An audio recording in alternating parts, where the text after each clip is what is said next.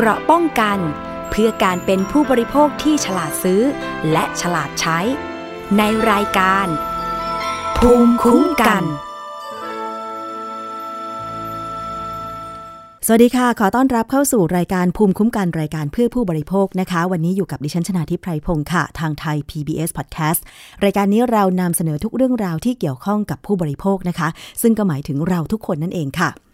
ประเด็นที่เราจะคุยกันในวันนี้นะคะ อาจจะเกี่ยวเนื่องกับการใช้ชีวิตประจำวันของใครหลายคน ที่ต้องโดยสารรถไฟฟ้าในกรุงเทพมหานครนะคะ ไม่ว่าจะเป็นรถไฟฟ้าบนดินหรือรถไฟฟ้าใต้ดิน ลองสังเกตไหมคะว่าตอนนี้ค่าโดยสาร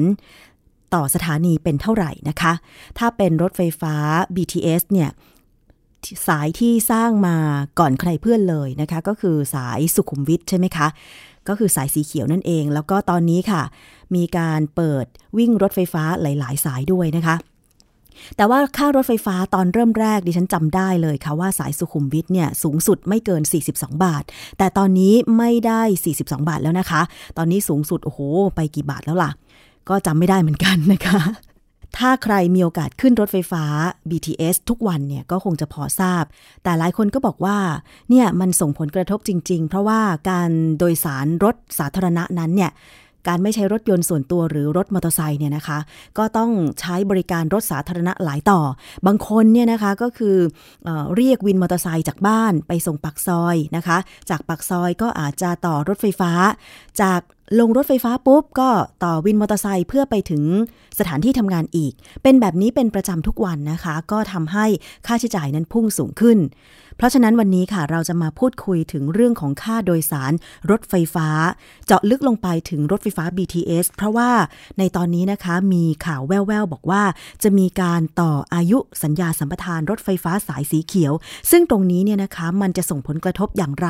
ต่อผู้โดยสารอย่างเราหรือไม่ค่ะ ดิฉันได้เรียนเชิญ ดรสุเมธองค์กิติกุลนะคะผู้อำนวยการวิจัยด้านนโยบายและการขนส่ง และโลจิสติก สถาบันวิจัยเพื่อการพัฒนาประเทศไทยหรือ TDRI มาพูดคุยกันค่ะ สวัสดีค่ะอาจารย์สุเมธคะสวัสดีครับ ค่ะ อาจารย์ที่ TDRI เคยทำวิจัยมาเกี่ยวกับค่าโดยสารรถไฟฟ้าของเมืองไทยกับต่างประเทศเนี่ย เมืองไทยนี่แซงหน้าสิงคโปร์หรือแม้แต่ลอนดอนของอังกฤษไปเลยใช่ไหมคะอาจารย์ ก็ถ้าเมื่อเทียบกับอัตราค่าครองชีพนะครับ ก็ก็ถือว่าสูงนะครับ แล้วก็ถ้าเทียบด้วยอัตราค่าครองชีพแล้วเนี่ยเทียบกันลักษณะที่เงิน1บาทในประเทศไทยใช้ใช้อะไรได้บ้างกับเงิน1บาทในสิงคโปร์หรือลอนดอนใช้อะไรได้บ้าง ค่ารถไฟฟ้าเราโดยเฉลี่ยเมื่อเทียบกับค่าครองชีพแล้วสูงกว่าของของทั้งสองประเทศที่กล่าวถึงนะครับ ค่ะ อาจารย์คงเคยไปใช้บริการรถไฟฟ้าของต่างประเทศอะนะคะ เปรียบเทียบกันเอ่อการให้บริการกับค่าโดยสารที่เกิดขึ้นนี่เป็นยังไงบ้างคะอาจารย์ ก็ต้องถือว่าระบบรถไฟฟ้าบ้านเรานี่ค่อนข้างใหม่นะครับ ค่อนข้างใหม่และสภาพค่อนข้างดี เพราะว่าอย่างกรณี BTS เองเนี่ยก็ก็เปิดมาให้บริการมาประมาณไม่ถึง 20 ปี แล้วก็ตลอดช่วงสัก 20 ปีที่ผ่านมาเองเนี่ยนะครับก็มีการปรับปรุงอยู่ค่อนข้างเสมอ ก็คือทยอยมีการซื้อรถใหม่ มีการปรับปรุงสภาพตัวรถนะครับเพราะฉะนั้นเนี่ยถ้าเราขึ้นรถไฟฟ้าเนี่ย ก็รู้สึกเลยนะครับว่า 20 ปีเนี่ยเป็นเป็นเป็นสภาพรถที่ไม่ได้เก่าเลยค่ะนะครับอ่าแล้วก็รถไฟฟ้าสายอื่นๆ อย่างเช่น สายสีน้ำเงิน สายสีอ่าม่วง เช่นเดียวกัน ก็สายสีน้ำเงินก็เปิดมาเพียงแค่ 10 กว่าปี แล้วก็อ่าเนื่องด้วยมีการอ่าก่อสร้างส่วนต่อขยาย ก็ทำให้มีการอ่าสั่งซื้ออ่าขบวนรถเพิ่มเติม ซึ่งขบวนรถเพิ่มเติมที่มาก็จะเป็นขบวนรถใหม่ เพราะฉะนั้นเองตัวสภาพเองก็ถือว่าค่อนข้างใหม่ ตัวสถานีเช่นเดียวกันก็ก็ถือว่ามีมีมีคุณภาพที่บำรุงรักษาได้ค่อนข้างดี เมื่อไปเทียบกับของต่างประเทศที่ที่อายุนานกว่าค่ะจริง ๆ แล้วอย่างกรณีอย่างถ้าไปอย่างอย่างยุโรปอย่างปารีสเนยนะครับ สภาพสถานีรถไฟฟ้าเองเนี่ยก็จะจะเก่ากว่าของเราพอสมควรนะครับ แต่ว่า effic- เอ่อตัวตัวประสิทธิภาพการการใช้งานก็ก็ก็ก็ถือว่าก็สูสีพอๆกัน อาจจะค่ะด้อยกว่าเรานิดหน่อยเพราะว่าของเราค่อนข้างใหม่กว่าอ่า เช่นเดียวกันกรณีไปลอนดอนอ่าลอนดอนเองก็ก็ถือว่าสสถานีรถไฟฟ้าเองเนี่ย นะครับในในในภาพรวมในภาพเฉลี่ยเองเนี่ยอายุเขาเป็นร้อยปีค่ะเพราะฉะนั้นเนี่ยเนี่ยตัวสถานีที่มีความเก่าแก่เองเนี่ยก็อ่าอ่ามีการปรับปรุงเป็นระยะระยะนะครับ แต่ว่าในสถานีที่มันไม่ค่อยได้ปรับปรุงบ่อยๆเองก็ก็ดูแล้วก็อาจจะค่อนข้างเก่านิดหนึ่งแต่ว่าไอ้การใช้งานเองก็ไม่ได้มีอ่าไม่ได้มีปัญหานะครับในเรื่องของความสะอาดในเรื่องของตัวความอ่าเหมาะสมของสถานี เช่นเดียวกันของของญี่ปุ่น เช่นเดียวกันก็หลายสถานีก็อาจจะมีสภาพที่เก่าบ้างนะครับ แต่ว่าก็ ก็ใช้งานได้ดี แต่ว่าพวกนี้เองก็มีการปรับปรุงเป็นระยะระยะเช่นเดียวกันค่ะ อันนั้นพูดถึงภาพรวมของการให้บริการสถานีรถไฟฟ้าของไทยนะคะ เทียบกับต่างประเทศที่อาจารย์ สุเมธเคยได้ไป โดยสารมานะคะ แต่ว่าอาจารย์คะอยากให้อาจารย์ช่วยเล่านิดนึงถึงความเป็นมาเป็นไป การเริ่มต้นสัญญาสัมปทาน อย่างรถไฟฟ้าสายสีเขียว ที่วิ่งสุขุมวิทนะคะ อันนี้อาจจะคุ้นเคยกันดี เพราะว่าเกือบ 20 ปีแล้ว แต่ว่ามันก็จะมีส่วนต่อขยายด้วย รวมไปถึงสถานีที่เราจะต้องไปเปลี่ยนสถานีที่สยามนะคะ วิ่งไปตอนแรกเนี่ยก็คือ วิ่งไปถึงแค่ ก่อนข้ามแม่น้ำเจ้าพระยา แต่ว่าตอนนี้เนี่ยสถานีสะพานตักสินครับสะพานตักสินค่ะ แต่ว่าตอนนี้ก็คือมีการก่อสร้างส่วนต่อขยายวิ่งไปถึงฝั่งธนบุรีแล้วใช่ไหมคะอาจารย์ใช่ครับผมตรงนี้ค่ะที่มาที่ไปบริษัทที่ได้สัมปทานคือบริษัทอะไรนะคะ บริษัทขนส่งมวลชนกรุงเทพครับหรือที่ที่เราเรียกชื่อย่อ BTS นะครับก็ BTS ก็คือจริงๆ ถ้าตัวเต็มก็คือ BTSC นะครับก็ได้ได้สัมปทานมาตั้งแต่ประมาณปี 2500 สามสิบสองสามสามสิบกว่าในในการเริ่มก่อสร้างนะครับ แล้วก็เปิดให้บริการถ้าจำไม่ผิดจะอยู่ที่ประมาณปีสองพันห้าร้อยสี่สิบสี่สิบสองสี่สิบสามนะครับ ในช่วงนั้นนะครับ แล้วก็อย่างที่ว่าปัจจุบันปีสองพันห้าร้อยหกสิบสามก็ก็ให้มาบริการเกือบเกือบยี่สิบปีแล้วนะครับ ตั้งแต่วันแรกที่ที่เปิดให้บริการบางส่วนจนกระทดสอบ จนกระทั่งเริ่มเก็บค่าโดยสารนะครับค่ะ แต่ว่าในครั้งนั้นที่เปิดบริการใหม่ๆ ดิฉันเองเผอิญตอนนั้นเนี่ยทำงานอยู่แถวสุขุมวิทนะคะ ก็เลยได้ใช้ในตอนแรก ๆ เลยเนี่ยนะคะจำได้ว่าค่าโดยสารเริ่มตั้งแต่ประมาณ ถ้าจำไม่ผิดนะอาจารย์ 13 บาทหรือเปล่าไม่แน่ใจ สิบสามถ้าหรือสิบห้าบาทถ้าจำไม่ผิดก็คงประมาณนั้นนะครับสิบสองสิบสามบาท ค่ะ แล้วก็สูงสุดสุดอยู่ที่ไม่เกินสี่สิบาทสี่สิบสองบาทนะคะถ้าจำสี่สิบาทครับสี่สิบบาทครับในช่วงนั้นค่ะในช่วงนั้นสี่สิบาท จนกระทั่งมาขึ้นเป็นสี่สิบสองบาทในประมาณปีสองพันห้าร้อยห้าสิบหกนะครับแล้วก็ปัจจุบันขึ้นมาเป็นสี่สิบสี่บาทที่ปีสองพันห้าร้อยหกสิบขึ้นมาอีกสองบาทนะครับปัจจุบันตอนนี้สูงสุดอยู่ที่ 44 บาท 44 บาทแล้วจำได้ว่าเมื่อหลายอาทิตย์ก่อนได้นั่ง BTS เหมือนกันนะแต่ว่าเป็น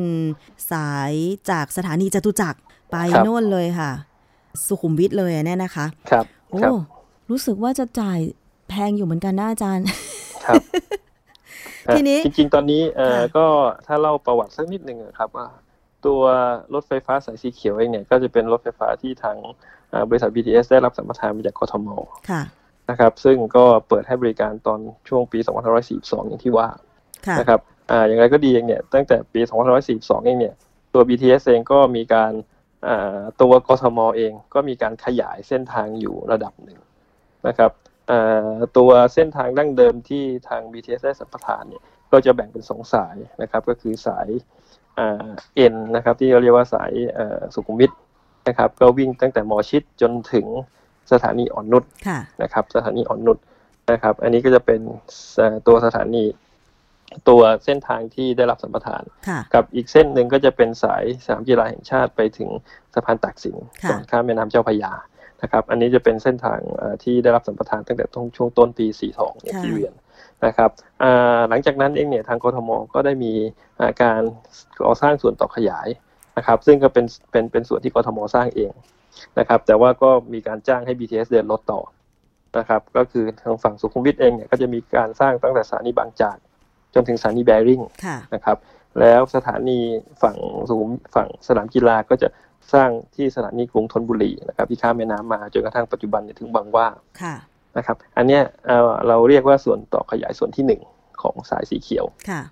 นะครับ ซึ่งส่วนต่อขยายส่วนที่หนึ่งสายสีเขียวเองเนี่ยปัจจุบันเองเนี่ย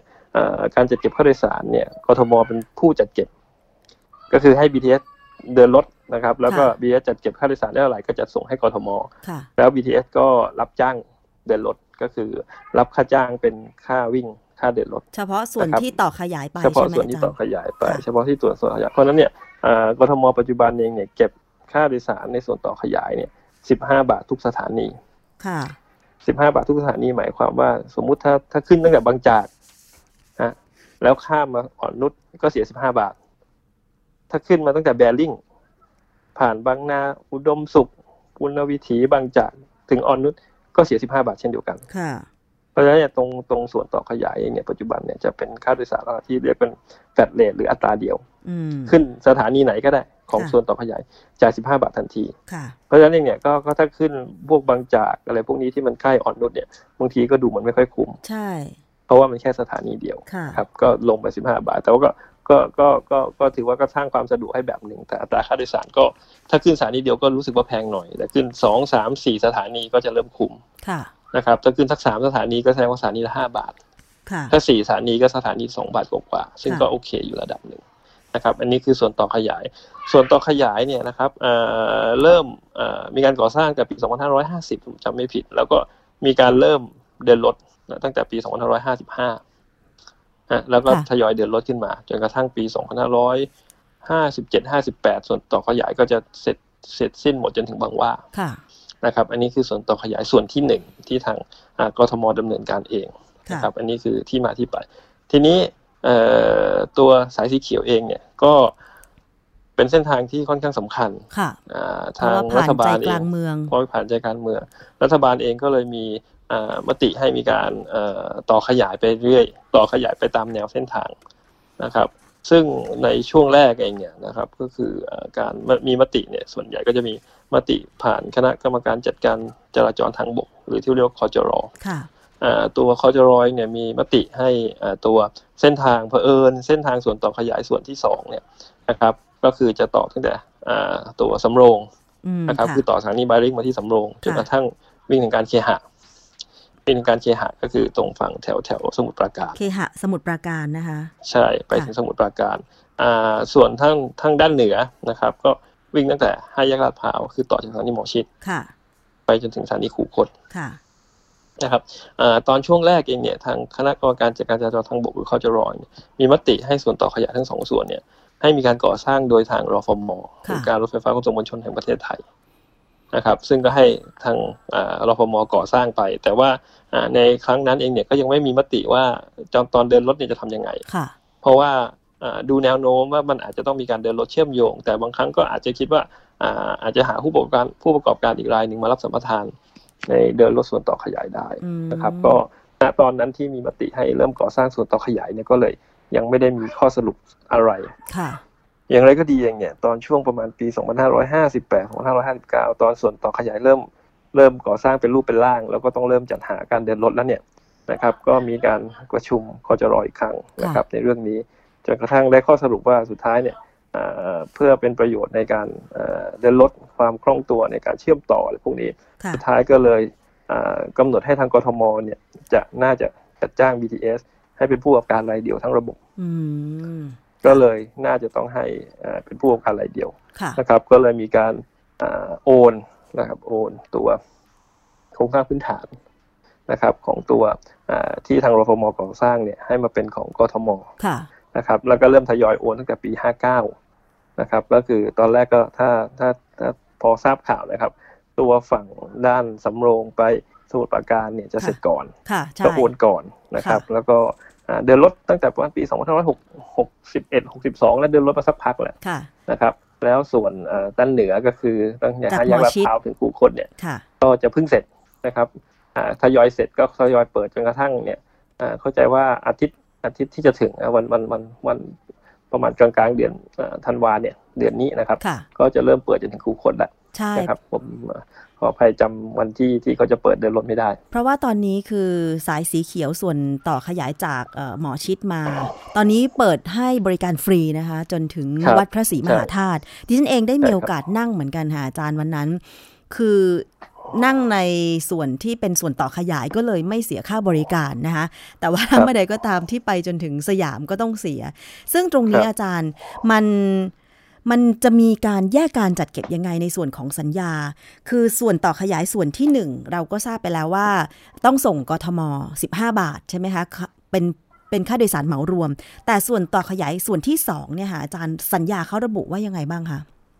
อ่าโอเคอ่าทีนี้เอ่อเมื่อเมื่อเมื่อเมื่อสักครู่เอ่ออธิบายถึงที่มาที่ไปของสัญญาค่ะเอ่อที่มาที่ไปของตัวตัวเส้นทางทั้งหมดนะครับอ่าทีนี้มาพูดถึงเรื่องสัญญาแล้วสัญญาการ สัญญาสัญญาสัมปทานและสัญญาเดินรถบ้างนะครับอ่าตัวสัญญาสัมปทานและสัญญาเดินรถเองเนี่ยจะค่อนข้างซับซ้อนนิดหนึ่งนะครับอ่าอย่างที่เราทราบกันสัญญาเส้นทางหลักก็คือตั้งแต่หมอชิดจนถึงอ่อนนุชแล้วก็จากสะพานสนามกีฬาแห่งชาติจนถึงตากสินเนี่ย อันนี้ต้องถือว่าเป็นโครงข่ายหลักที่เป็นสัญญาสัมปทานที่ BTS ได้จากกทม นะครับซึ่งอายุสัญญาสัมปทานเนี่ยทั้งหมด 30 ปีนะครับก็เริ่มตั้งแต่ปี 2542 จนถึงปี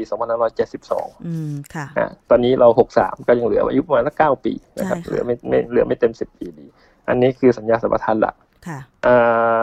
แถมอีกนิดหนึ่งนะครับตัวสัญญาสัมปทานหลักตัวนี้เนี่ยทางบริษัท BTS เองเนี่ยก็มีช่วงหนึ่งมีความจำเป็นต้องเป็นระดมทุนมาเพื่อซื้อหัวรถจักรมาทำอะไรหลาย ๆ อย่าง เพราะฉะนั้นเนี่ยไอตัวสัญญาหลักเนี่ย ทาง BTS ก็เลยมีการจำหน่ายรายได้ในอนาคตนะคือจำหน่ายรายได้ในอนาคตหมายถึงเอาเอารายได้ในอนาคตเนี่ยไปเป็นอ่าเหมือนกับไปปล่อยปล่อยให้เป็นหลักทรัพย์นะครับ ให้ไประดมทุนได้ ซึ่งก็ผ่านเป็นการลงระดมทุนกองทุนรวมโครงสร้างพื้นฐาน หมายความว่าจะเอาซึ่งก็เป็นวิธีการระดมทุนอย่างหนึ่งก็คือเหมือนกับหุ้นของตัวเอง ไม่ใช่หุ้นนะครับ จริง ๆ มันไม่ใช่หุ้น จริง ๆ มันเป็นเอารายได้ในอนาคตค่ะ ไปเอาเงินสดกลับมาก็คือในอนาคตเนี่ยการคาดการรายได้ของตัวเองในอนาคตจะมีเท่าไหร่ แล้วก็ไปปล่อยให้เอกชนหรือรายได้กู้ ใช่ไม่ไปไปปล่อยให้เอกชนเองเนี่ยเหมือนกับมาปล่อยกู้ ก็คือถ้าเทียบกันได้กับเราก็คือจริง ๆ อะ เหมือนกับเราไปซื้อรถอะไรครับค่ะ แล้วเราไปผ่อนรถคือเวลาเราไปผ่อนรถเนี่ยเราก็เหมือนเราเอารายได้ เอารายได้ในอนาคตของเราเนี่ย ก็ไปเป็นเงินผ่อนค่ะ แล้วก็เราก็เอาเงินสดมาหนึ่งก้อนเพื่อมาซื้อรถค่ะ ลักษณะเดียวกัน เราก็ทาง BTS ก็คล้าย ๆ กับนั้นก็คือเอาตัวรายได้ในอนาคต ก็คือค่าโดยสารในอนาคตเนี่ย ไปปล่อย ทีนี้เองเนี่ย คนที่จะมาคนที่จะมาปล่อยเงินกู้ คนที่จะมาให้ BTS กู้เนี่ยก็จะได้รับความก็จะรับความเสี่ยงไปบ้างก็คือสมมุติในอนาคตค่าโดยสารได้น้อย กว่าที่คาดการไว้ ค่ะคนที่เอาเงินมาให้ BTS กู้เนี่ย ก็ก็จะเสียประโยชน์แต่ถ้าในบางกรณีเผอิญเศรษฐกิจดีผู้โดยสารเยอะแน่นอาจเป็นปลากระป๋องค่ะกำไรเยอะคนที่เอาให้เงินมาให้ BTS กู้ก็จะได้กำไรเยอะค่ะก็จะมีความเสี่ยงตัวนี้ ความเสี่ยงที่อาจจะได้ทั้งบวกทั้งลบค่ะโอเค ซึ่งตรงนี้เองเนี่ยก็จะส่งผลให้ถ้ามีการแก้ไขสัญญาสัมปทานเองเนี่ย ก็จะมีความยากลำบากนิดหนึ่งค่ะ เพราะว่ารายได้เองเนี่ยก็ถูกถูกเอาไปใช้งานเรียบร้อยแล้ว อืมใช่ เพราะฉะนั้นเองอะถูกไปใช้งาน แต่จริง ๆ มันก็จะมีแค่เพียงแค่ปีเจ็ดสองนะครับโอเค ซึ่งอันนี้ก็จะเป็นตัวเส้นทางหลัก อาจารย์แล้วอย่างนี้เขาระบุไว้ยังไงคือตอนแรกเนี่ย BTSC เนี่ยทำสัญญากับกทม เพื่อจะได้สัมปทานเส้นทางหลักใช่ไหมคะอาจารย์ แต่เมื่อเอาไรายได้ในอนาคตของตัวเอง อาจจะหลังปีหลังปีหกเออหลังปีเจ็ดสองหรือเปล่าคะ ที่จะเอาไปลงทุนไม่ครับ ไม่ครับ ก็คือเข้าใจว่าตอนนั้นที่มีการระดมทุนน่าจะอยู่ที่ประมาณปีเอ่อสองห้าห้าห้าสองห้าห้าหกโดยประมาณอ๋อราะฉะนั้นเนี่ยเขาเอารายได้ที่เหลือประมาณสิบกว่าปีไประดมทุนไประดมทุน มันจะขัดกับสัญญา ดิฉันไม่ทราบว่าสัญญาตอนแรก ไม่ขัดกับไม่ขัดหรอคะไม่ขัดกับก็คือเอาเอาตัวรายได้ในอนาคตเนี่ยเท่าที่สุดที่สัญญาที่เขามีเอาไปขาย ซึ่งเป็นเรื่องเป็นเรื่องเป็นเรื่องที่ใช้คำว่า เป็นนวัตกรรมทางการเงินในการระดมทุน เป็นการระดมทุนแบบใหม่เลย ใช่ในช่วงนั้นที่ทำนะครับ ซึ่งก็ก็ถือว่าก็น่าจะเป็นรายแรก ๆ ที่ทำในกรณีของโครงสร้างพื้นฐานด้านการขนส่ง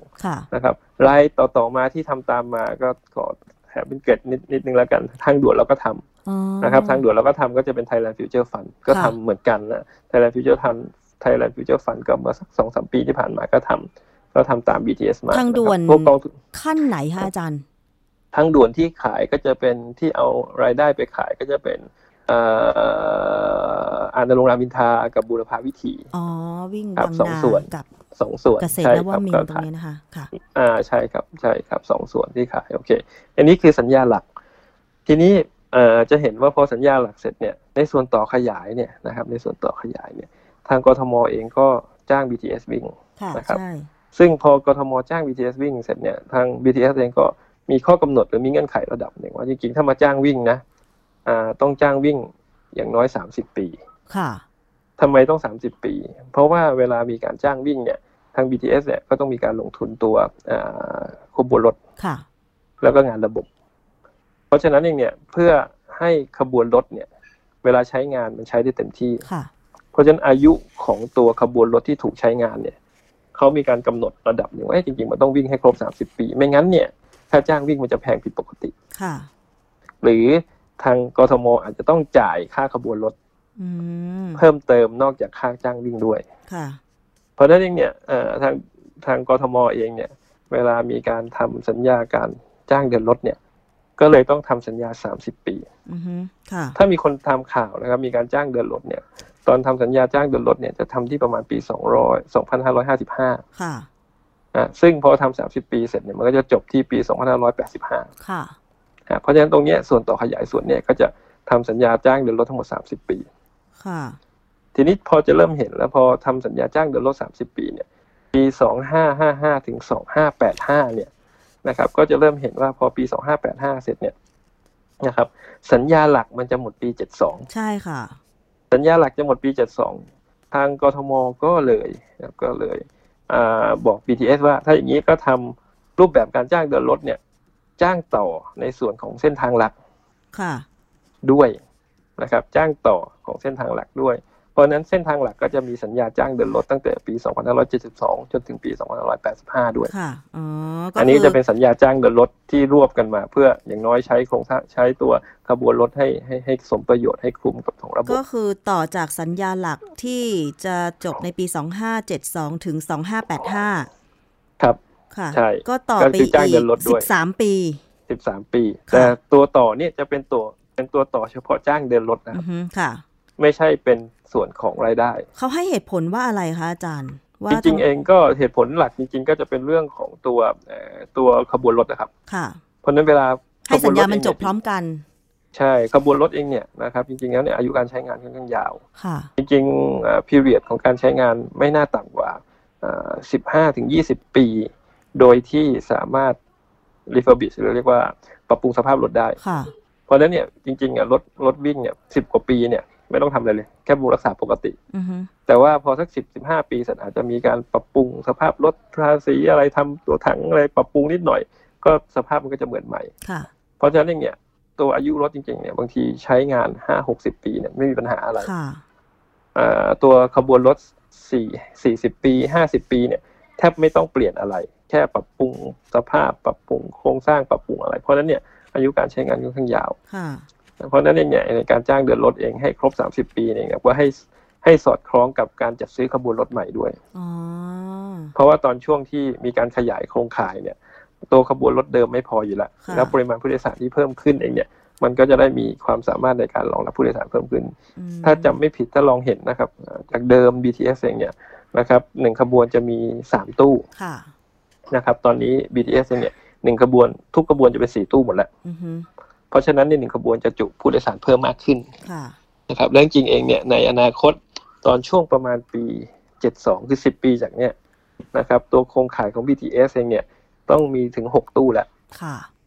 เพราะว่าตรงกลางก็คือจะเป็นผู้โดยสารที่ค่อนข้างหนาแน่นมากอ๋อใช่ใช่ค่ะเพราะฉะนั้นคนพอคนเยอะเนี่ยในหนึ่งขบวนต้องต้องรับผู้โดยสารเพิ่มมากขึ้นมโอเค อะทีนี้ก็ก็พอพอเห็นภาพนะครับว่ามันก็ค่อนข้างซับซ้อนแหละอันนี้คือสัญญาซ้อนสัญญาสองสัญญาแหละเพราะว่าทีนี้พอกำลังกังวลอยู่อาจารย์ กับการที่เอารายได้ในอนาคตไปขายเพื่อปล่อยกู้ให้ BTS นำมาปรับปรุงในอนาคตเนี่ยนะคะ ตรงนี้เป็นกองทุนโครงสร้างพื้นฐานที่เอารายได้ในอนาคตมาขายเฉยค่ะๆมีมีมีครับมีครับซื้อซื้อกันเต็มที่อยู่แล้วครับ แล้วก็อ๋อซื้อหมดอยู่แล้วค่ะนะครับ แล้วก็ไอ้ตัวกองทุนก็จะมีสภาพที่ลักษณะที่เรียกว่า ก็จะมีรายได้ไปเรื่อยๆจนกระทั่งหมดสัญญาสัมปทานเสร็จแล้วก็กองทุนก็จะก็จะหมดไปอืมก็จะหมดไป เพราะฉะนั้นตรงเนี้ยเป็นเรียกว่านวัตนวัตกรรมทางการเงินที่ที่ที่ค่อนข้างปกติมากค่ะๆค่อนข้างปกติมากๆ แล้วก็ไม่น่ามีไม่ได้มีข้อเป็นห่วง ไม่ไม่ค่อยมีมีผลอะไร ไม่มีผลอะไรกับสัญญาสัมปทานใดๆทั้งสิ้นอ๋อค่ะนะครับ ยกเว้นกรณีถ้าต้องมีการแก้ไขสัญญาสัมปทาน จะทำให้มีการแก้ไขสัญญาสัมปทานได้ค่อนข้างยาก หรือแทบจะเป็นไปไม่ได้ในทางปฏิบัติเลย แค่นี้เองค่ะที่ที่ที่มี complication ส่วนที่เหลือเนี่ยส่วนใหญ่ไม่มีปัญหาอะไรนะครับก็เป็นเรื่องปกติก็เป็นกองทุนโครงสร้างพื้นฐานที่ทำกันเยอะค่ะนะครับภาคขนส่งก็อย่างอย่างที่เรียนก็อย่างน้อยมีกองทุนโครงสร้างพื้นฐานของอาตัว Thailand Future Fund แต่ว่าภาคอื่นๆ ก็มีพอสมควรโทรคมนาคมอะไรพวกนี้ก็มีค่ะอ่าแล้วก็พวก real estate พวกการพัฒนาพื้นที่พัฒนาอสังหาก็เริ่มมี มีอยู่เยอะอยู่ เพราะฉะนั้นเป็นเรื่องที่ไม่ไม่ไม่น่ากังวลไม่ผิดปกติอะไร ไม่น่ากังวลไม่ใช่อะไรไม่ไม่ใช่เรื่องที่จะสร้างปัญหาอะไรค่ะอ่าปัญหาอย่างที่เรียนมีอย่างเดียวก็คือว่าการคอมมิตลักษณะที่เป็นกองทุนแบบนี้อย่างเนี้ยก็จะทำให้มีการแก้ไขสัญญาสัมปทานได้ค่อนข้างยากค่ะเพราะนั้นเอง ทีนี้เพิ่มเติมเข้ามาแล้วก็สร้างความยุ่งยากเพิ่มอีกหนึ่งระดับ ก็คือตัวส่วนต่อขยายส่วนที่สองนะครับซึ่งพอมีการโอนตัวโครงสร้างพื้นฐานมาให้กับทางกทมแล้วเนี่ย นะครับ สิ่งที่ดำเนินการต่อก็คือพอมีการต่อขยายเสร็จนะครับ ก็ต้องมีการลงทุนเรื่องของในตัวงานระบบก็คือวางรางแล้วก็เริ่มมีขบวนรถมาวิ่งนะครับ ซึ่งตรงนี้เองเนี่ยนะครับ ก็ตั้งแต่ช่วงต้นนะครับ เข้าใจว่าทางกทมนะครับ หลังทราบมติคอจลที่ให้กทมกทมเป็นคนดำเนินการนะครับกทมก็เริ่มเจรจากับ BTS นะครับ ซึ่งจริงๆ ช่วงนั้นเองเนี่ยมันมีสองแบบก็คือ เวลาโอนตัวความรับผิดชอบมาเนี่ยนะครับ ก็ช่วงแรกก็ยังมีการเจรจาอยู่ว่าไอ้ตัวหนี้ของโครงสร้างพื้นฐานจะเป็นยังไง ซึ่งทางกทมเองก็ไม่ค่อยอยากรับภาระตัวหนี้เท่าไหร่นักก็ด้วยความตั้งใจเดิมที่ถ้าไม่มีหนี้ของโครงสร้างพื้นฐานเนี่ยกทมคิดว่าในช่วงนั้นกทมคิดว่า ส่วนต่อขยายเนี่ยเวลาเดินรถน่าจะขาดทุนพอสมควร แต่คาดว่าถึงแม้จะเดินขาดทุนเนี่ย มันจะมาเสริม กับส่วนหลักตรงกลางค่ะเพราะฉะนั้นเนี่ยชดเชยรายได้กันไป ชดเชยรายได้กันไปใช่เพราะฉะนั้นเนี่ยหลังปีเจ็ดสองหลังจาก BTS ส่วนสัมปทานหลักหมดอายุแล้ว รายได้ของ BTS ส่วนหลักเนี่ย น่าจะมาจุนเจือส่วนต่อขยายได้ระดับหนึ่งเพราะฉะนั้นเนี่ยทางกทมก็เลยทำโมเดลคล้ายๆกับเดิม ก็คือมีการจ้างให้ BTS เนี่ยเดินรถค่ะ แล้ว BTS ต้องลงทุนเรื่องระบบทั้งหมดด้วยหรือเปล่าคะอาจารย์ไม่ครับก็คือไอ้ตัวเงินลงทุนเงินลงทุนอะไรพวกนี้เองเนี่ยก็ทางกทมเองก็ให้ทาง BTS จัดทำไฟแนนซ์ทำอะไรพวกนี้นะครับ จัดทำเรื่องของไอ้การเงินต่างๆ แล้วก็คาดว่าแล้วก็คาดว่ารายได้ที่กทมจะได้จากค่าโดยสารเนี่ยนะครับ จะมาจุนเจือได้ระดับหนึ่งจะมาจุนเจือได้ระดับหนึ่งก็เลยเป็นที่มาของไอ้ตัวสัญญาการเดินรถส่วนต่อขยายก็คือสุขุมวิท ตั้งแต่แบริ่งจนถึงการเคหะแล้วก็ตั้งแต่สะพานใหม่จนถึงคูคตตั้งแต่หมอชิดจนถึงคูคตนะครับ ซึ่งจริงๆเนี่ยคำถามณตอนนี้ก็คือส่วนต่อขยายที่ทาง BTS เดินรถอยู่เนี่ย เดินรถภายใต้สัญญาการการจ้างของกทมอยู่ในปัจจุบันค่ะ ที่ยังไม่เก็บค่าบริการเนี่ยนะคะ ที่ยังไม่เก็บค่าบริการ เพราะฉะนั้นเนี่ย BTS เองเนี่ยมีสัญญาอยู่ให้ทำอะไร ทุกอย่างลงบัญชีลงอะไรเรียบร้อยโครงทางพื้นฐานเป็นยังไง จ้างเดินรถเป็นยังไงทุกอย่างลงบัญชีหมด ทีนี้เองเนี่ย ที่มาที่ไปก็คือพอมีมติคอรมอมีมติคอรมอให้ถ้าโอนโครงสร้างพื้นฐานแล้วนะครับ ก็ให้โอนตัวภาระหนี้สินในการก่อสร้างมาด้วยระดับหนึ่งการก่อสร้างมาด้วยให้กับทางกรทม ทีนี้พอกรทมเริ่มเห็นภาพว่าพอมีโอนภาระเรื่องเรื่องโครงสร้างพื้นฐานไปเนี่ยกรทมคิดว่าตัวเองรับภาระเรื่องหนี้สินทั้งหมดเนี่ยไม่ไหวค่ะ รับภาระหนี้สินทั้งหมดนี้ไม่ไหว ก็เลยเป็นที่มาว่าอยากจะถ้าจะจัดการเรื่องหนี้สินตัวนี้ ก็คือคิดว่าน่าจะให้สัมปทานเอกชนไปเลยทั้งหมด ก็คือจะให้ BTS ยกยกไปหมดเลย ยกกันทั้งยกทั้งอันเนี่ยไป แล้วให้ทาง BTS เนี่ยไปจัดการเรื่องหนี้มาให้เรียบร้อยอ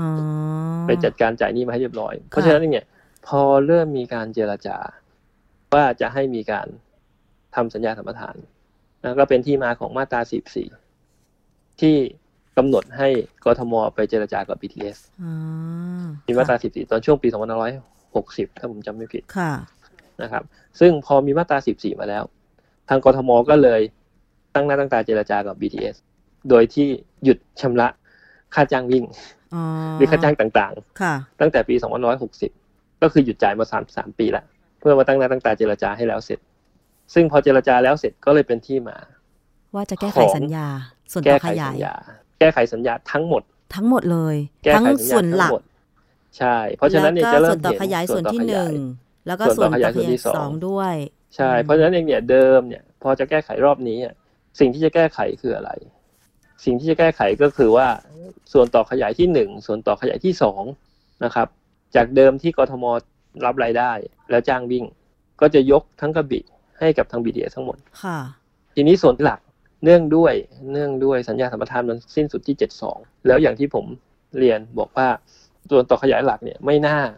จะแก้ไขสัญญาสัมปทานได้ หรือถ้าแก้ไขเนี่ยจะค่อนข้างยาก เพราะฉะนั้นเทอมของการแก้ไข ก็คือจะมีสัญญาสัมปทานใหม่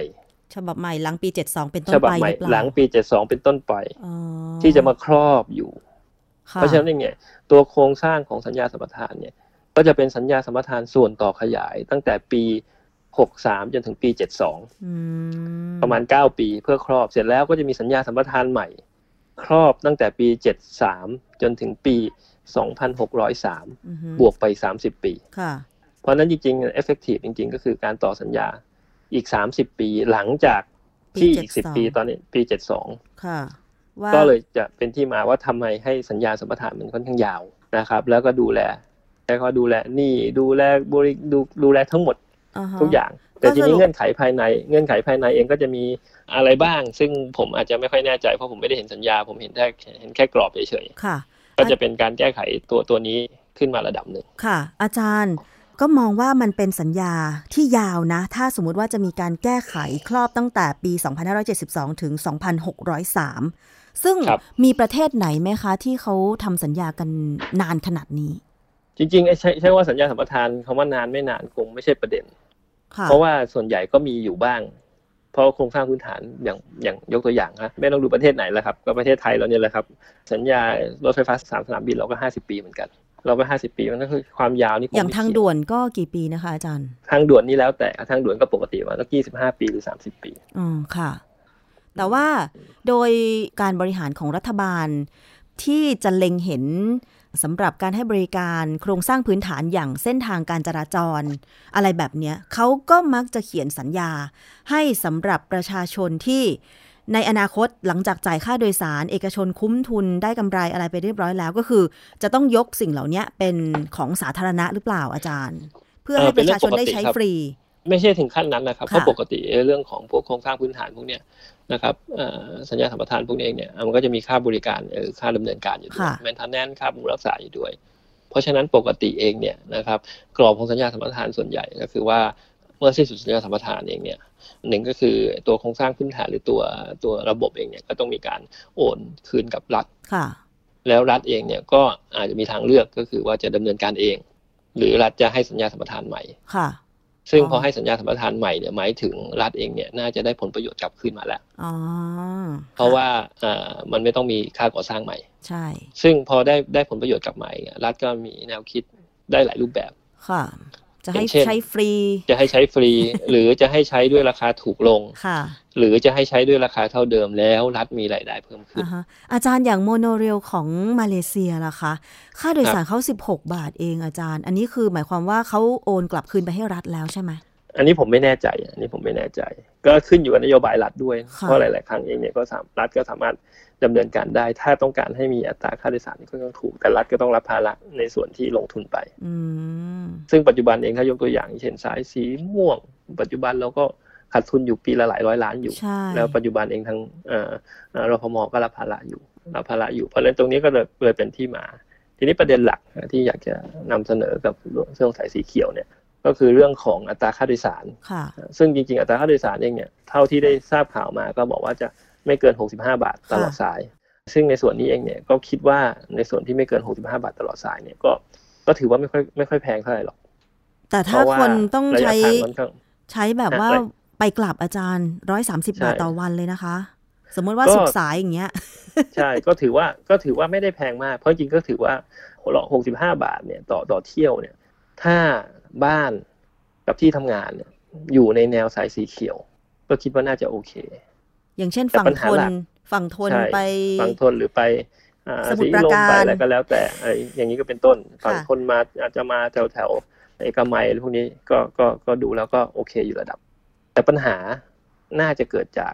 ต่อไปในอนาคตเนี่ยค่ะเราจะมีรถไฟฟ้าหลายสาย ใช่ ปัจจุบันนี้ก็อย่างน้อยสามสี่สาย จะเปิดเร็วๆนี้อีกสองสามสายค่ะเพราะฉะนั้นเองเนี่ยเจ็ดแปดสายในอนาคตแน่ๆแหละปัญหาคือว่าถ้าเราอยู่สายเดียวกันเนี่ย ค่าโดยสารมันก็จะ เต็มที่อยู่มาสี่สิบาทค่ะจะมีสายนี้ยาวหน่อยก็หกสิบ65 บาท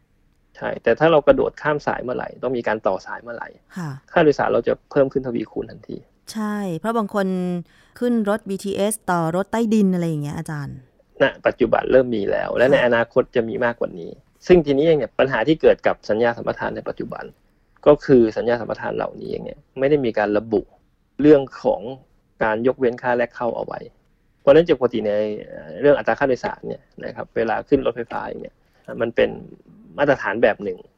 ที่มีการกำหนดว่าขึ้นรถไฟฟ้าปุ๊บหนึ่งสถานีจะเสียค่าค่าโดยสาร15บาท16บาทค่ะแล้วแต่ระบบเสร็จแล้วต่อไปหนึ่งสถานีหนึ่งสถานีเนี่ยก็จะคิดสถานีละประมาณสองบาทสามบาทค่ะแล้วแต่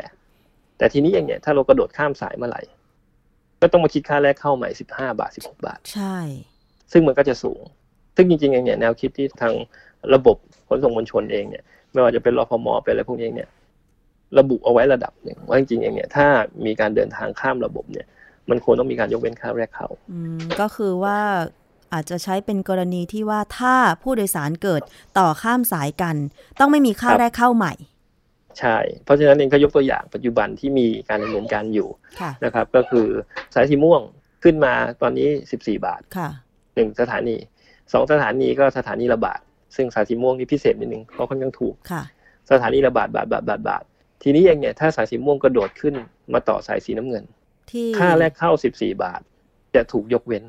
พอดีเข้าสายสีน้ำเงินเนี่ยค่าสายสีน้ำเงินเนี่ยค่าแรกเข้าปัจจุบันอยู่ที่16บาทค่ะแต่พอดีเผอิญสีน้ำเงินเขามีสัญญาสัมปทานคล่อมอยู่แต่ไม่เป็นไร แต่ตอนนี้ใครที่ขึ้นจากม่วงมาน้ำเงินเนี่ย14บาทจะถูกเวฟเพราะฉะนั้นพอถูกเวฟเสร็จมันก็จะประหยัดไป14บาทแล้วอืม ประหยัดไป14บาท เราก็มาขึ้นสายสีน้ำเงินมันก็จ่ายเคี่ยสถานีประมาณ2บาท3บาท2บาท3บาทแต่ละสถานีไป ไม่ค่อยกระทบกับค่าไม่โดค่อยยกสารระทบเท่ากับไหร่กันใช่ใช่ถูกครับ เพราะฉะนั้นตรงนี้เองก็จะเป็นประเด็น ทีนี้เองอะปัญหาอยู่ที่ว่าสายสีเขียวที่จะมีการทำสัญญาสัมปทานในในปัจจุบันเนี่ยเท่าที่ทราบเองเนี่ยไอ้เรื่องค่าแรกเข้าเองเนี่ยยังเป็นประเด็นอยู่ค่ะว่าจะมีการยกเว้นไหมอือฮึว่าจะมีการยกเว้นไหม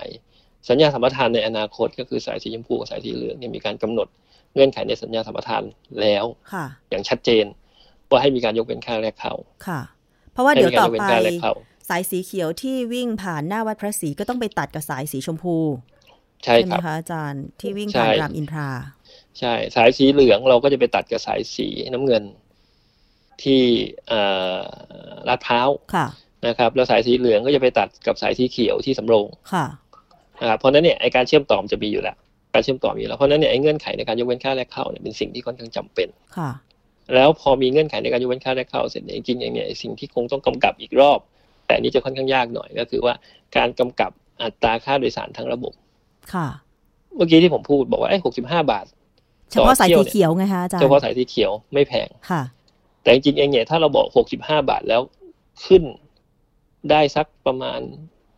สามสายี่ยสิบสถานี อ่า กี่สายก็ได้ เรานับเป็นสถานีดีกว่า ค่ะ เพราะเรานับเป็นสถานีดีกว่าจริงๆเองเนี่ยตัวสถานีจะเป็นระบุระยะทางระดับหนึ่งหนึ่งสถานีประมาณสักเจ็ดแปดร้อยเมตร ค่ะ เพราะฉะนั้นสมมุติถ้าสามารถที่ขึ้นได้สักประมาณ20ยี่สิบถึงยี่สิบห้าสถานียี่สิบถึงยี่สิบห้าสถานีโดยไม่เกินหกสิบห้าบาท ก็ถือว่าถูก ก็ถือว่าค่อนข้างถูก ค่ะ โดยที่เราข้ามไปข้ามมาข้ามไปข้ามมาได้ เพราะฉะนั้นตรงนี้เองเนี่ยเป็นสิ่งที่คิดว่ามันน่าจะต้องเริ่มคิดถึงในอนาคตละค่ะ ถ้าเราอยากจะให้เรียกว่ารถไฟฟ้าเองเนี่ยถูกใช้ประโยชน์อย่างเต็มที่ค่ะ คนหันเพมาราะไม่ขึ้งั้นนเนี่ยจอดรถไว้ที่บ้าน ใช่ ไม่ไม่งั้นเนี่ยนะครับ คนที่ขึ้นรถไฟฟ้าหลายสายเนี่ยก็จะก็จะรับภาระอย่างสูงแล้ว ก็จะคิดว่าไม่อยากขึ้นรถไฟฟ้าด้วย เพราะจริงๆอย่างเนี่ยถ้าถ้ายกตัวอย่าง ผมลองแมปแมปค่าโดยสารปัจจุบันดูถ้าไม่มีการยกเว้นค่าแรกเข้า จากบางกะปิมาที่สยามเนี่ย ถ้าไม่มีการยกเว้นค่าแรกเข้าเลยเนี่ยค่าโดยสารจะอยู่ที่ประมาณหนึ่งร้อยบาท ก็ถือว่าสูงเหมือนกัน แต่ถ้าเทียบ100บาทอันนี้ถ้าเทียบกับรถเมย์นะ แต่ถ้าเทียบกับรถแท็กซี่ก็ถือว่าต่ำก็ขึ้นอยู่กับว่าถ้ารถไม่ติดมากจากรถบางแท็กกะซี่ปิร้อยถึหนึ่งงถึงสยาม ก็น่าจะก็ราวๆก็ร้อยกว่าพอถึงนิดเออก็พอถึงค่ะก็พอถึงเพราะฉะนั้นเนี่ยคำถามคือว่า มีมีคนเคยเทียบนะครับ ถ้าขึ้นแท็กซี่สองคนเนี่ยหารกันขึ้หานรแท็กซี่ดีกว่าครึ่งหนึ่งอ่าใช่ขึ้นแท็กซี่ดีกว่าขึ้นแท็กซี่ดีกว่าเพราะจริงๆอะเดี๋ยวมันจะเกิดเหตุลักษณะนี้อืเพิ่มมากขึ้นเรื่อยๆเพิ่มมากขึ้นเรื่อยๆ เพราะฉะนั้นใช่ตรงนี้เองจะเห็นว่าจะทำยังไงให้มันจูงใจกับคน แน่นอนตัวรถไฟฟ้าเองข้อดีมันก็คือว่าคุมเวลาได้ค่ะนะครับแล้วก็รถไม่ติดนะครับแท็กซี่เองเนี่ยถ้าถ้าชั่วโมงเร่งด่วนนี่ก็คุมอะไรไม่ได้เหมือนกัน ใช่ วันก่อนดิฉันก็ใช้บริการรถไฟฟ้าใต้ดินเหมือนกันนะอาจารย์ แต่ว่าครับค่าแท็กซี่จากไทย PBS ไปสถานีรถไฟฟ้าเอ่อห้าแยกลาดพร้าวเนี่ยนะคะ 65 บาทอาจารย์ แต่ค่ารถไฟฟ้าถ้าจำไม่ผิดวันนั้นนะคะ พนักงานแจ้งว่า 42 บาทครับ เที่ยวละ 42 บาท ไปกลับก็ 84 บาท แต่ค่ารถแท็กซี่ 65 บาท แล้วต่อจากสถานีอิสรภาพไปที่ มหาวิทยาลัยราชพัฒบ้านสมเด็จอีก 40 บาทประมาณสี่นั้นสิบบาทอืมค่าแท็กซี่ก็ถั่วเฉลี่ยก็ใกล้เคียงกัน แต่ว่าวิ่งได้ระยะทางน้อยกว่านะคะอาจารย์ค่ะใช่ครับ ก็อันนี้ก็จะเป็นส่วนหนึ่งซึ่งตรงนี้เองก็เป็นสิ่งที่เราคงต้องมาพิจารณานะครับว่าเอ๊ะเราควรต้องทำยังไง กับระบบพวกนี้ไม่งั้นเนี่ยสิ่งสิ่งที่น่ากังวลในอนาคตคือเราจะมีระบบรถไฟฟ้าที่ที่แบ่งแยกกัน ก็คือสีเขียวกับสีเขียววิ่งต่างคนต่างเก็บค่าโดยสาร ใช่เชื่อมเชื่อมต่อก็คิดกันเต็มเต็มเพราะฉะนั้นเนี่ยภาระก็จะตกผู้บริโภคเต็มเต็มแล้วก็ไม่จูงใจ ไม่จูงใจให้คนมารถก็ติดเหมือนเดิม ใช่เพราะฉะนั้นตรงนี้ตรงนี้ยังจะจะเริ่มเห็นว่าไอ้สิ่งที่เราคงต้องวาง เกณฑ์คืออย่างน้อย ก็ควรต้องทำให้เขามีการยกเว้นค่าและเข้าสินค้าและการให้ได้ของทุกระบบค่ะเพราะฉะนั้นเนี่ยถ้าต่อไปในอนาคตเนี่ยถ้าเดินทางแล้วอย่างน้อยปัจจุบันนะถ้าถ้าเดินทางสายสีเขียวมาต่อน้ำเงินแล้วยกเว้นค่าและเข้าเนี่ย มันจะจูงใจให้คนทำคนคนขึ้นรถไฟฟ้าเพิ่มขึ้นมากขึ้นในในอนาคต ก็เป็นสิ่งที่ควรต้องพิจารณาดูค่ะ อันนี้ถึงแม้ว่าจะเป็นเส้นทางขนส่งสาธารณะในกรุงเทพนะคะ แต่เชื่อแน่ว่าผู้ฟังที่รับฟังอยู่ในต่างจังหวัด เพราะว่ารายการภูมิคุ้มกันของเราเนี่ยมีสถานีที่นำรายการไปออกอากาศต่อเนี่ยเป็นร้อยๆสถานี ก็หวังว่าจะเป็นประโยชน์นะคะ เพราะว่า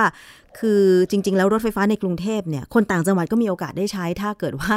มาทำธุระป่าปังในกรุงเทพนะคะ แต่ทั้งนี้ทั้งนั้นค่ะที่เราพูดคุยกับดรสุเมธองกิติกุล ผออวิจัยด้านนโยบายการขนส่ง และโลจิสติก TDRI วันนี้ ก็เป็นภาพสะท้อนภาพฉายให้ประชาชนได้เห็นนะคะว่า ถ้ารัฐมีการวางแผน แล้วก็ลงทุนการทำสัญญากับเอกชนที่มันส่งผลถึงอนาคตที่เป็นธรรมกับทุกฝ่าย ต้องเน้นย้ำว่าทุกฝ่ายเพราะเอกชนเองเขาก็ต้องลงทุน ก็ต้องหวังกำไรด้วยเหมือนกันนะคะอาจารย์สุเมธแต่ว่าในเรื่องของการลงทุนนั้นเนี่ยมันจะเป็นธรรมในระยะยาวต่อผู้บริโภคหรือประชาชนในประเทศด้วยหรือไม่ อันนี้ก็อยากจะฝากเสียงสะท้อนตรงนี้ถึงภาครัฐด้วยนะคะ วันนี้ต้องขอบพระคุณค่ะ อาจารย์สุเมธองค์กิติกุลนะคะ ที่กรุณาพูดคุยในรายการภูมิคุ้มกันมาก ๆ ก็หวังว่าสิ่งที่เราพูดคุยกันจะได้สะท้อนไป แล้วก็จะเป็นประโยชน์กับประชาชนผู้โดยสารในอนาคตนะคะ ขอบคุณค่ะอาจารย์สุเมธค่ะยินดีครับ สวัสดีครับค่ะสวัสดีค่ะเอาละค่ะ นี่คือช่วงแรกของรายการภูมิคุ้มกันรายการเพื่อผู้บริโภคนะคะ เรายังมีอีกช่วงหนึ่งค่ะ นั่นก็คือคิดก่อนเชื่อ กับดรแก้วกังสดานนภัยนักพิษวิทยาไปฟังกันเลยค่ะ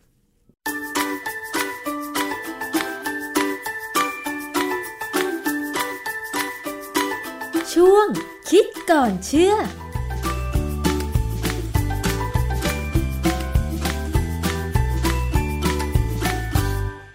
พบกันในช่วงคิดก่อนเชื่อกับ ดรแก้วกังสดานนภัยนักพิษวิทยากับดิฉันชนาทิพไพรพงษ์เช่นเคยนะคะ พูดถึงเรื่องของผลิตภัณฑ์เสริมอาหารค่ะ มีโฆษณากันมากมายหลายชนิดนะคะ โดยเฉพาะผลิตภัณฑ์ที่โฆษณาว่าเป็นวิตามินบำรุงระบบของร่างกายนะคะ ความเข้าใจของผู้บริโภคทั่วไปเนี่ยบางทีอาจจะคิดว่าในเมื่อเราไม่ค่อยได้กินผักซึ่งมีวิตามิน เราก็ควรจะเสริมวิตามินเข้าไป แต่ว่ามันจะมีประโยชน์กับสุขภาพของเราจริงหรือไม่ มีโฆษณาเกี่ยวกับวิตามิน B ว่าบำรุงระบบประสาท เคยสงสัยไหมคะว่ามันสามารถบำรุงระบบประสาทของเราได้จริงหรือไม่ ต้องมาถามกับอาจารย์แก้วค่ะ อาจารย์คะ วิตามิน B มันเกี่ยวข้องกับระบบประสาทของเราไหมคะ วิตามิน B เนี่ยมันเกี่ยวกับหลายระบบในร่างกายเรานะฮะมีสินค้าตัวหนึ่งเขาโฆษณาทางโทรทัศน์ผมได้ยินบ่อยเลยค่ะเขาบอกว่าเป็นวิตามิน B B รวม มุ่งเน้นเสริมการทำงานของระบบประสาทนะฮะทีนี้ผมก็เข้าไปค้นดูข้อมูลเนี่ยก็ไปดูในพันทิป ก็มีคนหนึ่งเขาบอกว่าเขาเป็นโรคปลายประสาทอักเสบนะกินยาจนใกล้จะหายแล้ว อาการก็ไม่มีแล้ว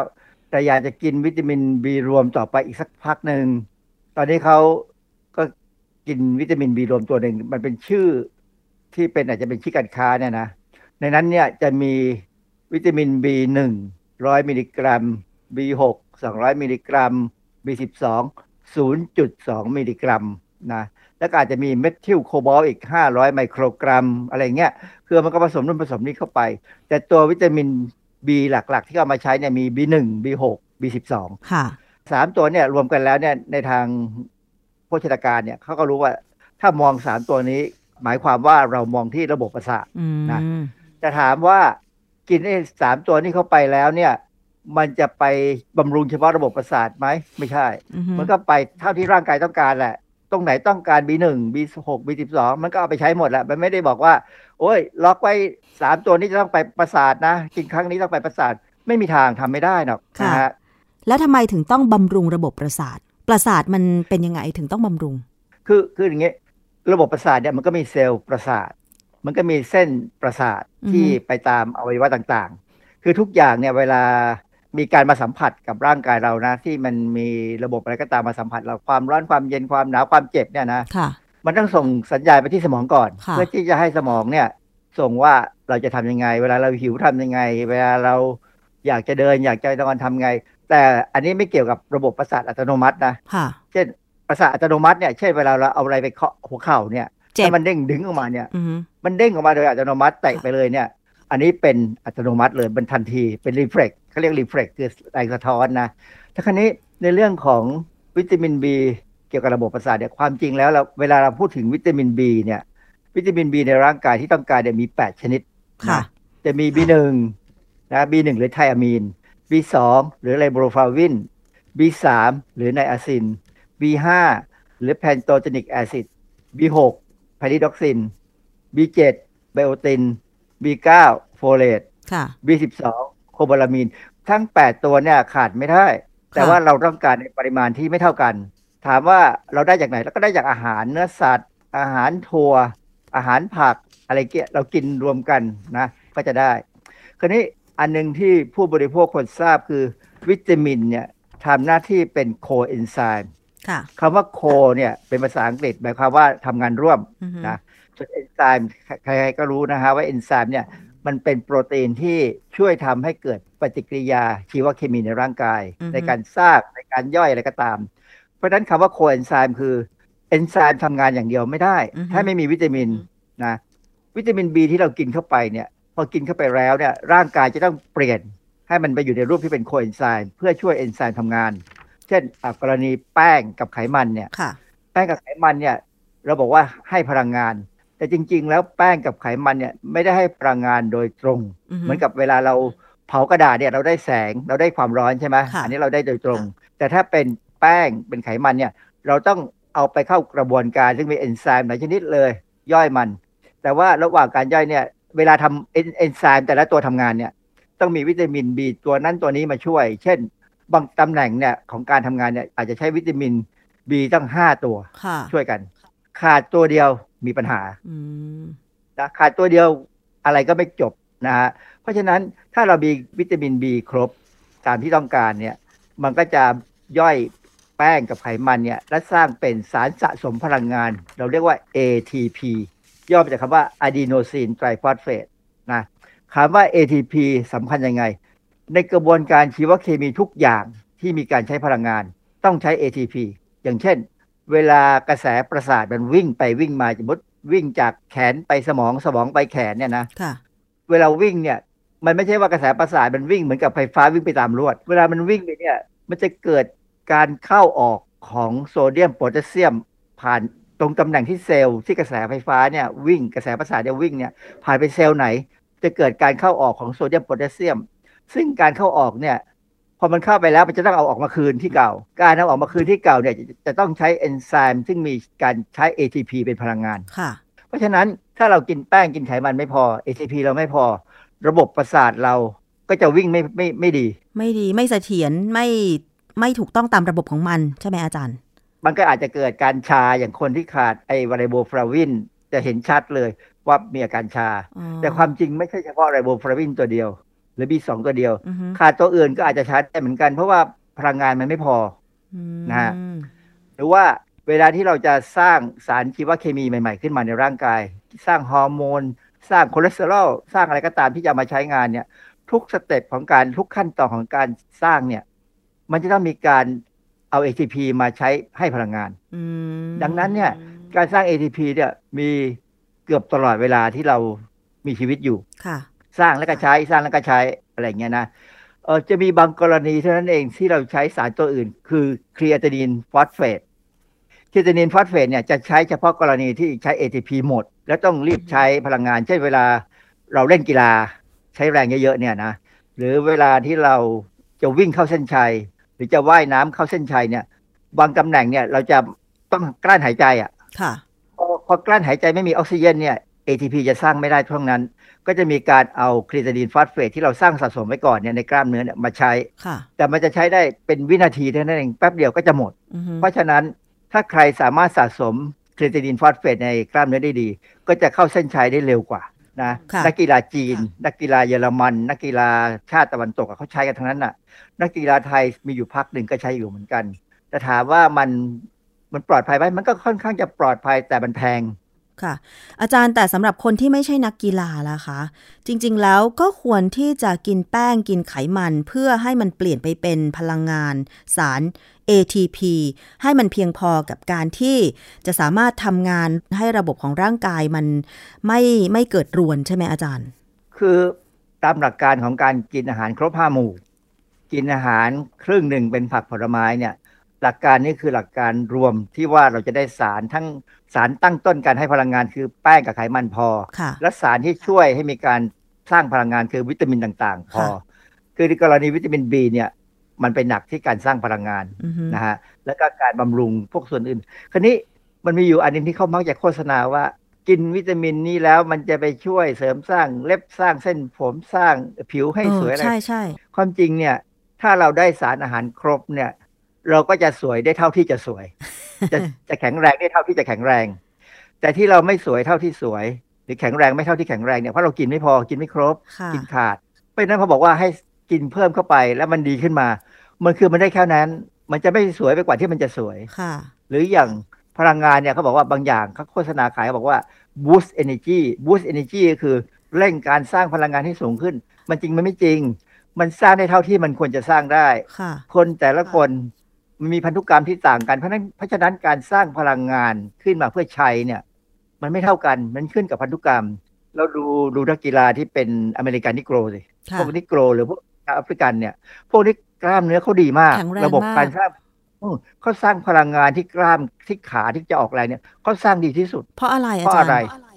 เพราะว่าเป็นสัเผ่าญพันธุ์ชาตญาณที่เขาจะต้องอยู่แอฟริกา ซึ่งมันมีสิงโตมีช้างมีเสือมีอะไรของมันอะ ซึ่งเขาต้องวิ่งหนีมันพอสมควรนะอือฮึเพราะฉะนั้นกล้ามเนื้อเขาต้องดี คือมันเป็นการเลือกสายพันธุ์มนุษย์ที่จะต้องอยู่ในถิ่นนั้นให้ดีอืใช่ไหมส่วนถ้า มาอยู่เมืองไทยเนี่ย เราก็ต้องมีสายพันธุ์ที่หนีงูเก่งมั้งอืมเพราะบ้านเรามีงูเยอะอะไรอย่างเงี้ยนะคือมันเป็นการคัดเลือกพันธุ์ เพราะฉะนั้นเนี่ยการกินอาหารเข้าไปให้ครบเนี่ย มันจะช่วยให้เราอยู่รอดได้ แล้วโฆษณาบอกว่า วิตามิน B บำรุงระบบประสาท ควรจะซื้อกินไหมถ้าเขากินอาหารครบห้าหมู่ กินผักผลไม้ครึ่งหนึ่งของอาหารทั้งหมด ไม่ต้องซื้อกิน แต่ถ้าถามว่าผมกินไหมดีกว่า ผมก็กินวิตามินบีรวมอยู่นะอือฮึสัก สองสามวันสี่ห้าวันกินทีหนึ่งแล้วก,กินอย่างอื่นก็มีก็อะไรได้ฟรีมาก็กินอะนะแต่ว่าวิตามินบีรวมเนี่ยเราซื้อกิน เพราะว่าบางทีมันก็เหมือนกับเป็นโรคจิตนะกลัวว่ากินไม่ครบบ้าง กลัวว่าการปรุงอาหารของเราเนี่ย ปรุงมากเกินไปจนวิตามินมันบางส่วนสลายไปบ้างอะไรเงี้ยนะก็กินซะบ้างเพราะมันไม่แพงเนี่ยถ้าเราซื้อขององค์การเภสัชเนี่ยนะก็เม็ดหนึ่งไม่กี่ตังค์ใช่ไหมไม่จำเป็นต้องไปซื้อของแพงมาก ๆ ที่เขาโอ้โหบางทีเขาขายเนี่ย ขายแพงแพงกว่าขององค์การเภสัชสิบเท่ายี่สิบเท่าก็มี ยิ่งถ้าใครไปโรงพยาบาลเอกชนเนี่ย วิตามินบีธรรมดาธรรมดาเนี่ยขายแพงกว่าองค์การเภสัชสิบเท่ายี่สิบเท่าเลยนะเพราะฉะนั้นเนี่ยกินบ้างก็ได้ ถ้าไม่เดือดร้อน แต่ถ้าคิดว่าเดือดร้อนเนี่ย กินอาหารให้ครบห้าหมู่กินผักผลไม้นะให้มันเยอะหน่อยนะดูสุขภาพตัวเองซิว่าถ้า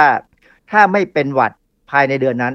กินปกติมาก เพราะ อาการหวัดเนี่ยนะหวัดธรรมดาเนี่ยนะค่ะมันเป็นการเตือนว่าระบบภูมิต้านทานเราเนี่ย ดีหรือไม่ดีโอ้ภูมิต้านทานจะดีได้ ก็เพราะกินอาหารครบค่ะ ก็แสดงว่าดิฉันภูมิต้านทานดีกินอาหารครบ เพราะว่าไม่เป็นหวัดมาหลายเดือนมากอาจารย์ ปีหนึ่งจะเป็นสักครั้งหนึ่งคือไม่ควรเป็นเลยค่ะ ไม่ควรเป็นเลยท่านี้หลายคนเขาแนะนำว่าอย่างนี้ บอกว่าถ้าเราเริ่มเกิดอาการไม่ดีนะ อาจจะเริ่มเจ็บคอเริ่มไอหรือเริ่มอะไรเงี้ยนะ ให้โดบวิตามิน โดบแบบคำว่าเสริมเนี่ยวิมันตามินทันบีไหรมวมเข้าอาไปจารย์อาจจะเริ่มมีอาการไออะนะเอางี้ดีกว่าพอเริ่มไอนิดๆเนี่ยนะกินวิตามินบีรวมเข้าไปกินวิตามินซีใส่เข้าไปสักสองสามเม็ดเนี่ยนะมันก็ช่วยบ้างอะนะอันที่หนึ่งเราอาจจะขาดอยู่ในช่วงนั้นค่ะนะความจริงการกินกินช่วยวิตภูมิต้านทานเนี่ยอาจจะต้องซื้อสังกะสีมากินด้วย สังกะสีเม็ดนะ ไม่ใช่สังกะสีแผ่นนะ กินสังกะสีที่เป็นแร่ธาตุมันจะค่ะเป็นเม็ดเนี่ยนะแล้วกินวิตามินบีรวมเข้าไปหน่อยหนึ่งกินวิตามิน กินแคโรทีนอยด์เอ่อเบต้าแคโรทีนก็ได้ หรือกินวิตามินเอก็ได้ค่ะอะไรเงี้ยนะกินเข้าไปวิตามินซีแต่ความจริงวิตามินซีกับแคโรทีนเนี่ยนะค่ะกินจากผลไม้ได้เลยอือฮึกินจากกล้วย กินจากฝรั่งส้ม กินจากฝรั่งเออกินจากมะละกอสุกอ่าฮะอย่างเงี้ยอร่อยกว่า ถ้ากินพวกนั้นได้ไม่ต้องไปกินวิตามินที่เป็นเม็ดนะค่ะ แต่บีบีรวมเนี่ยความจริงมันก็มากับเนื้อสัตว์ มันก็มาจากถั่วเมล็ดถั่วเนี่ย ถ้าเรากินมันไม่ได้เนี่ยนะมันก็ไม่ต้องกินเม็ดหรอกโหอาจารย์อ่าก็แสดงว่าดิฉันได้บีรวมเยอะมาก เพราะว่าทุกวันนี้บางบางทีก็กินพวกปลาเผา หรือคอหมูย่างอะไรอย่างเงี้ยเยอะอาจารย์เออพอทนคือคือปลาเนี่ยมันจะดีตรงที่ว่าอาหารทะเลเนี่ยนะถ้าเป็นถ้าเป็นปลาทะเลเนี่ยจะมีสังกะสีพอสมควรอืมพวกหอยปุ้งหอย ปูปลาเนี่ยจะมีสังกะสีพอสมควร ซึ่งผมเป็นคนไม่ค่อยกินเนี่ยนะ ผมก็อาจจะต้องกินเม็ดบ้างค่ะนะเพราะฉะนั้นถ้าไม่จำเป็นก็ไม่ต้องกิน แต่ถ้ากินเข้าไปหรือหรือถ้ามีอาการไม่สบายแล้วไปหาหมอหมอบอกให้กิน อันนั้นต้องกิน แสดงว่าเรามีอาการที่หมอเห็นแล้วว่าขาดวิตามินแน่นะ ก็กินเข้าไป กินแล้วพอเริ่มดีขึ้น ก็พยายามกินอาหารให้ครบห้าหมู่ค่ะนะกินอาหารครึ่งหนึ่งเป็นผักผลไม้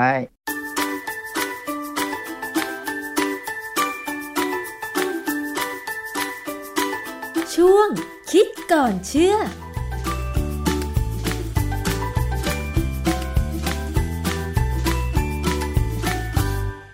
ทราบกันไปแล้วนะคะ เกี่ยวกับเรื่องของการจะกิน ผลิตภัณฑ์เสริมอาหารพวกวิตามิน โดยเฉพาะวิตามิน B จากคำโฆษณาต่างๆนะคะมีหลักการกินไว้อยู่แล้ว ดูแลสุขภาพอย่าขาดอย่าเกินก็แล้วกันนะคะ นี่คือทั้งหมดของรายการภูมิคุ้มกันรายการเพื่อผู้บริโภคสำหรับวันนี้ค่ะ ขอบคุณสำหรับการติดตามรับฟังทุกช่องทาง ไม่ว่าจะเป็นเว็บไซต์แอปพลิเคชันไทย PBS Podcast นะคะ ติดตามข้อมูลข่าวสารของเราทางสื่อสังคมออนไลน์ทั้ง Facebook YouTube แล้วก็ Twitter ได้นะคะ ก็คือชื่อเดียวกันเลยไทย PBS Podcast ค่ะ และต้องขอบคุณสถานีวิทยุต่างๆ ที่นำรายการภูมิคุ้มกันไปออกอากาศในพื้นที่ให้พี่น้องประชาชนได้รับฟังกันอย่างชัดเจนด้วยนะคะ หมดเวลาลงแล้วค่ะสำหรับวันนี้ ดิฉันชนะทิพไพรพงศ์ต้องลาไปก่อน สวัสดีค่ะ ติดตามรายการได้ที่ www.thaipbspodcast.com แอปพลิเคชัน Thai PBS Podcast หรือฟังผ่านแอปพลิเคชัน Podcast ของ iOS Google Podcast Android Podbean SoundCloud และ Spotify